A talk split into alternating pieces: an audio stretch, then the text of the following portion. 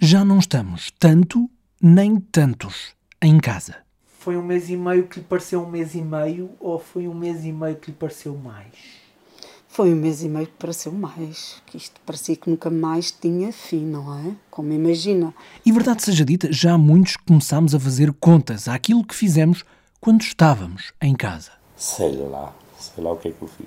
Este tempo que eu estive em casa, o meu telefone nunca parou. Como foi moda nesta, nesta época, uh, eu não fugi à regra, também fiz pão. Arrumar uma arrecadação que lá tenho, mas que nem sequer cheguei a fazer um terço do que tinha para fazer. Fiz tudo.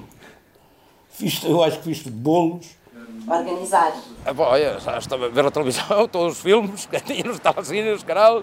Fiz muita coisa, fiz muita coisa, mas sinceramente, mais assiduamente era a limpeza da casa, que andava, acabava de limpar numa ponta, depois ia para a outra para, para estar entretido, para estar uh, ocupado. Todas estas vozes foram gravadas no passado dia 4 de maio, o primeiro do desconfinamento oficial e parcial do país. Fazem parte de um trabalho documental que fiz para o podcast Histórias de Portugal, de Saudade e outras coisas, e também para um especial multimédia do Jornal Público.